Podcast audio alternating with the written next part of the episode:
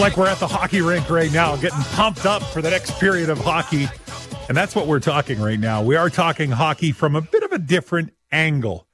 I'm very proud to say I'm from Saskatchewan, and I'm always very proud of the roots that we see from Saskatchewan that make their way into the NHL because we have for years had a significant chunk of the players that are in the NHL. The sad reality is, though, that number is shrinking. And so that's what we're going to be talking about next. Joining me is a Regina Grown author who is now professor emeritus at the University of Massachusetts Amherst, who hasn't forgotten his roots.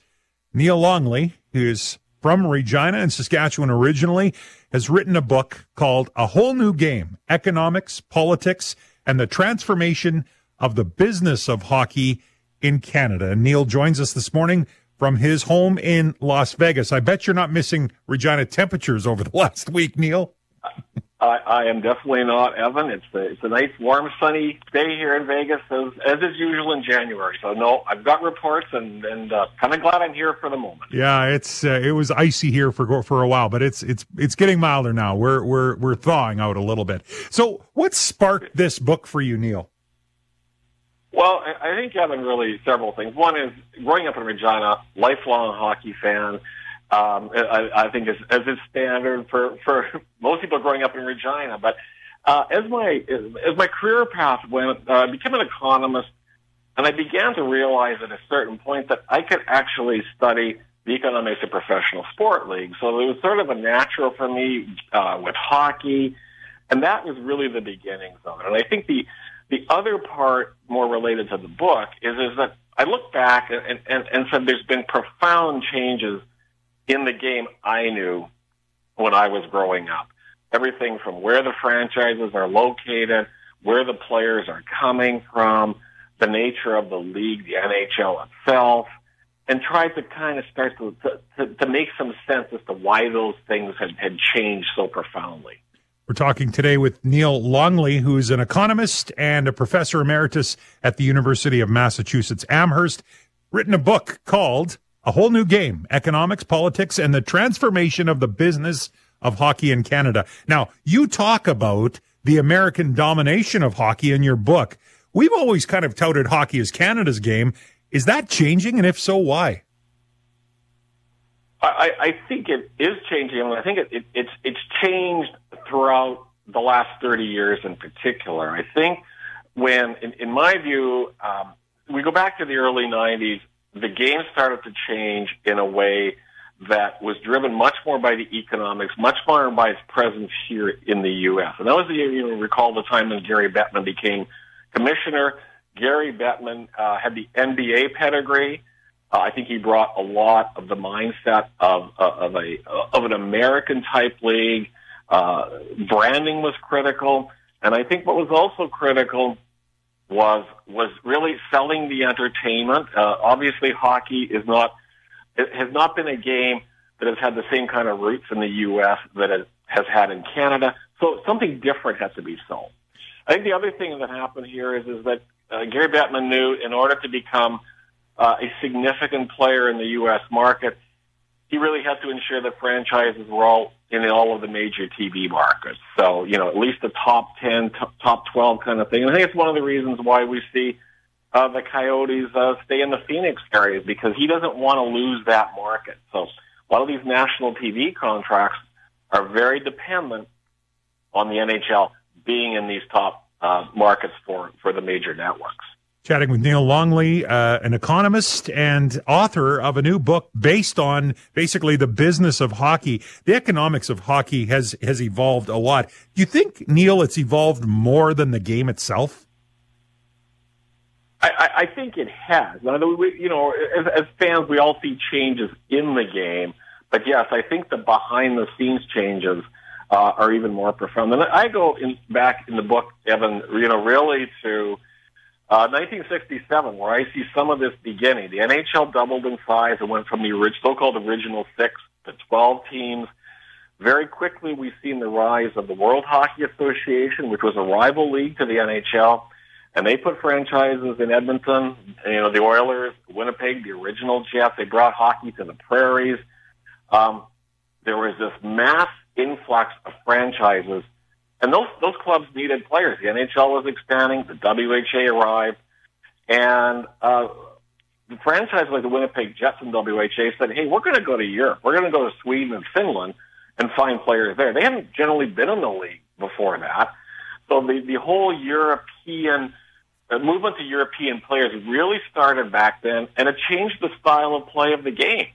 And uh, one of the things I, I talk about in the book is how, to some extent, maybe that change in the style of play away from a more uh, physical uh, style of play, where, where, where every player on the ice would have to look after themselves, to a much more open flowing game. You know, maybe that has uh, resulted in uh, you know, a reduction in the Saskatchewan player in the NHL. And I think that uh, one of the things that was profound to me is, is that there has been a substantial reduction uh, in the presence of Saskatchewan players, percentage wise at least, in the league over the last 50 years. You know, it's it's interesting. If you're a hockey fan, and I am a big hockey fan, there's lots of books, lots of literature out there on about the evolution of the game. Your book, again entitled "The Whole New Game: Economics, Politics, and the transformation of the business of hockey in Canada looks at it through that economic lens, which is which is just so unique. But I think it gives us a, a, a deeper understanding of how the game has transformed. I want to get to the Saskatchewan stuff in a second, but before we get off the the timeline, you you lay out kind of the the timeline and how this changes. As an economist, I found it interesting that you noted in 1980 the Trudeau government was adopting an energy policy that alienates Western Canada. Why is that important in this discussion? Well, I think it's important I mean, because I saw the, the, the rise of the WHA, which was really uh, centered in my mind on the prairies. Uh, there was also going to be a franchise in Calgary that didn't get off the ground originally, uh, but Edmonton and Winnipeg certainly so. And it was it was an era where um, there was a lot of tension um, between the Alberta government and the Trudeau federal government, much of it surrounding energy policy. And, and I think to me it was a pushback to the, to the so-called Eastern establishment. And the WHA also had a lot of elements of that. The NHL, they didn't want to place franchises in Edmonton and Winnipeg. Um, and that, that wasn't really in their interest. Uh, but they were in the end forced to because the WHA came along and started competing for players like Bobby Hull. And eventually, um, you know, those franchises on the prairies, uh, Winnipeg and Edmonton and Calgary soon followed transferring to Atlanta, kind of came in what I call through the back door. The NHL didn't want them there, but they, uh, they kind of forced their way in. And to some extent, I see an analogy there with that sort of new Alberta, um, kind of breaking away from, from somewhat of the, the hinterland status, if you, if you will, to, to emerging as a major player. And the prairies emerged as a major player. The Battle of Alberta, some of your listeners uh, old enough may remember that was that was classic, and it put the Oilers and the Flames on the hockey map, just as um, Alberta was was being put on the map politically in in the country. Neil Longley is my guest, who's from Regina originally, Regina grown. We're proud of that. We like to tout that every once in a while, Neil. Uh, but uh, author, economist, professor emeritus at the University of Massachusetts Amherst, and we're talking about the new book. So you got my attention with the hockey theme. And then when you started talking about Saskatchewan and the decline of the number of players in the NHL from our province, it really caught my attention. I'm a die hard, period, die hard, exclamation point, New York Islanders fan. So for me, what? Crickets? Frank, really? You're playing crickets now? So for me, Gillies, Trottier, Bourne, I mean, these are Saskatchewan kids that made it into the NHL in a big way. They became, you know, all stars for sure. So help us understand where did this transformation happen? At one time, I think you, you state in your book, 26% of NHL players were from Saskatchewan. So what's happened? Yeah, and, and that number, when I went back and looked at the numbers, I knew growing up there was a lot of players from Saskatchewan, but I didn't realize the numbers were that high. So the the number you quote, Evan, yeah, 20, in 1950-51 NHL season, 26% of the players are from Saskatchewan. Saskatchewan made up only 6% of the Canadian population. And back in those days, of course, all the players were Canadian. So hugely disproportionate presence. And I guess for me, one of the, trying to figure out why that was so, and I think there was some natural advantages. Um, it it was uh, long, cold winters. Uh, you know, as, as um, all of you are experiencing right now. Uh, it was before the proliferation of artificial ice. So there was, and it was a rural-based economy. I think those are the kinds of things that really played in the Saskatchewan producing top quality hockey players. The game back then, as well as I said earlier, was a was a different game. It, it was a more physical game. Every player, I mean, even you know, you mentioned Clark Gillies, Gordie Howe the era before that, Eddie Shore. These are all Hall of Famers. These were players that could look after themselves on the ice. They weren't just high talented players. They could certainly look after themselves. And I think part of that change occurred, as I mentioned earlier, when the nature of the style of play started to change. And we can trace that back early stages to the 70s, the rise of the European players. Um, and eventually, as we evolve here through more of the present day, changes in the rules, really a lot of the things that were you were able to do on the ice back in previous eras were no longer allowed. And so I think in some sense, the Saskatchewan players' forte of being able to play that very physical game. I also draw an analogy with Northern Ontario. There's a lot of players from Northern Ontario then as well who, who played a similar style of game. That started to become less demand, and I think that was that was a that was a big reason. And um, issues where started to see more players come from very large urban environments, uh, and I think to some extent the benefits Saskatchewan had in the early days of being a more rural environment in producing players perhaps started to become a bit of a disadvantage.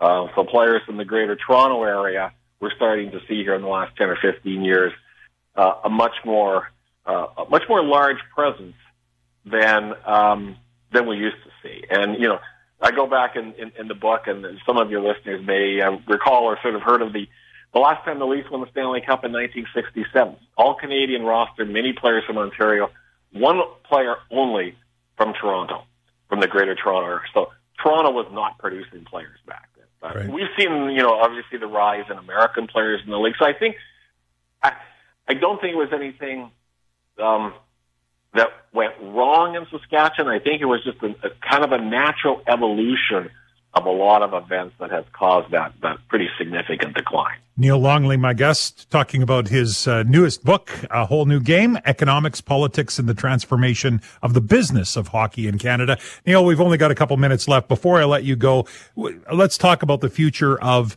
Saskatchewan's NHL involvement. Do you see have have we hit a have we hit a plateau, or are we going to continue to see a decline in both Saskatchewan and Canadian players in the NHL? I think we've we've probably hit a plateau. It's always difficult to predict the future, but I from from my data, it looks like it's leveled out in the last several years. So I wouldn't necessarily anticipate uh, a major decline moving forward. Uh, other than the, you know perhaps a continued decline in um, the overall representation of Canadian players as a whole, and I think the U.S. born players are, are kind of quietly coming up the middle and increasing their numbers um, pretty substantially over the last 10 years. So it'll be interesting to see where that heads, whether that levels off. Uh, you know, I think the European numbers are probably going to hold uh, relatively constant. So it seems to me more or less of a steady state right now. Most of those dynamic changes have already happened.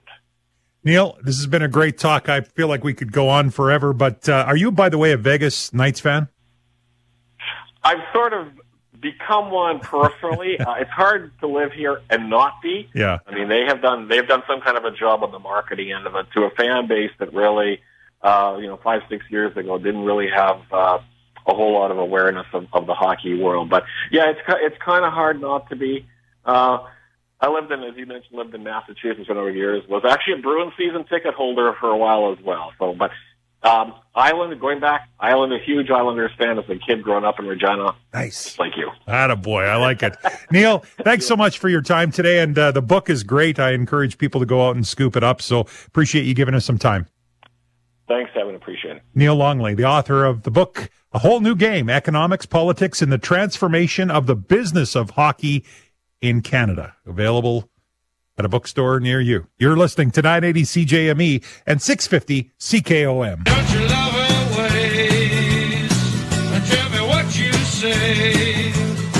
don't you love her as she's walking out the? You know, this is the problem of having a tech op who's a Phillies fan across the glass from me, who's an Islanders fan, but I don't control the sounds. I just control the words that come out of my mouth. So as I'm talking with Neil Longley moments ago, and I try and give accolades to the Islanders, Frank likes to insert the cricket sound. I like it. Always appreciate people willing uh, to text in and weigh in on the conversations we're having. I was just talking about the, the changes the provincial government made when it comes to harm reduction. Shane from Regina texted in saying, Evan, I think you've got it wrong with harm reduction. I'm a survivor of being punctured by a user's needle. Walking down the street with my wife, I had a needle go right through the bottom of my shoe and directly into my foot. Have Of course, had to go through a bunch of tests and all of those types of things. So basically what, what Shane's saying is we have needles in our playgrounds and on our streets and our sidewalks. Is it too much to ask that you get a free needle when you bring your dirty needle back? And I get it. Shane, I actually went through the tests and the cocktail of drugs. I got poked by a needle when I was doing a prisoner search as a police officer. So that side of it is not good. And these, these needles being scattered about our back alleys and our playgrounds are a safety issue for sure it's it's to me I, I feel like we can't we shouldn't have to say we've got to pick one or the other. The harm reduction side of it and the number of people that are struggling with addictions overdosing and dying or having serious health complications is also an issue. And so to me i don't love the idea of trying to divide a wedge and say okay you pick which one you want. Lots of text though in on on this harm reduction discussion and always appreciate you weighing in right here on 980 cjme and 650 ckom